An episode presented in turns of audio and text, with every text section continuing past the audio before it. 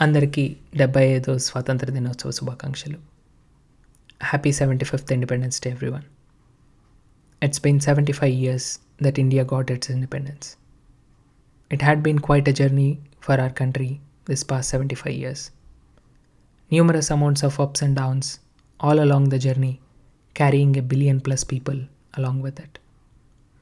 I miss those good old days of celebrating this day by wearing a clean white uniform, sticking a small flag to my shirt pocket, and heading to school with my sister to assemble in the school ground, along with similarly dressed hundreds of students, standing together without any discrimination or differentiation.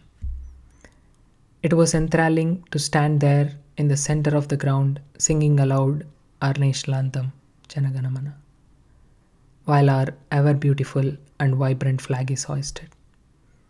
Of course, how can I miss not mentioning about our enthusiasm and eagerness to collect snacks from the school after all the lengthy speeches? For all the kids in us, this was the day we got free snacks at the school and we don't need to sit for long day classes. Our kids gonna miss this ex- routine innumerably. Not sure how this celebration is going to look like in schools for kids in future. I kind of heard someone whispering, enough of this nostalgia. First tell us why you have asked us to assemble here on this day. I'm getting there. Firstly, thank you very much for assembling here at my humble request. Sorry, I don't have snacks for you all. This is my new venture into the podcast space titled Finding Home. What is this for and why is this now? Let me answer the later question first. Why is this now? Short answer is I really want to do this. A bit elaborate answer would be if you're all still with me.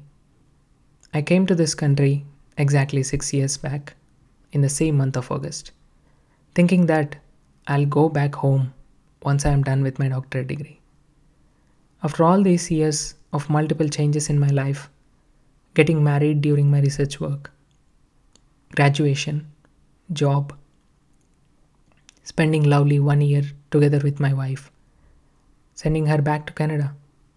Here I am, all alone, thinking to myself, where is the home that I wanted to go back to?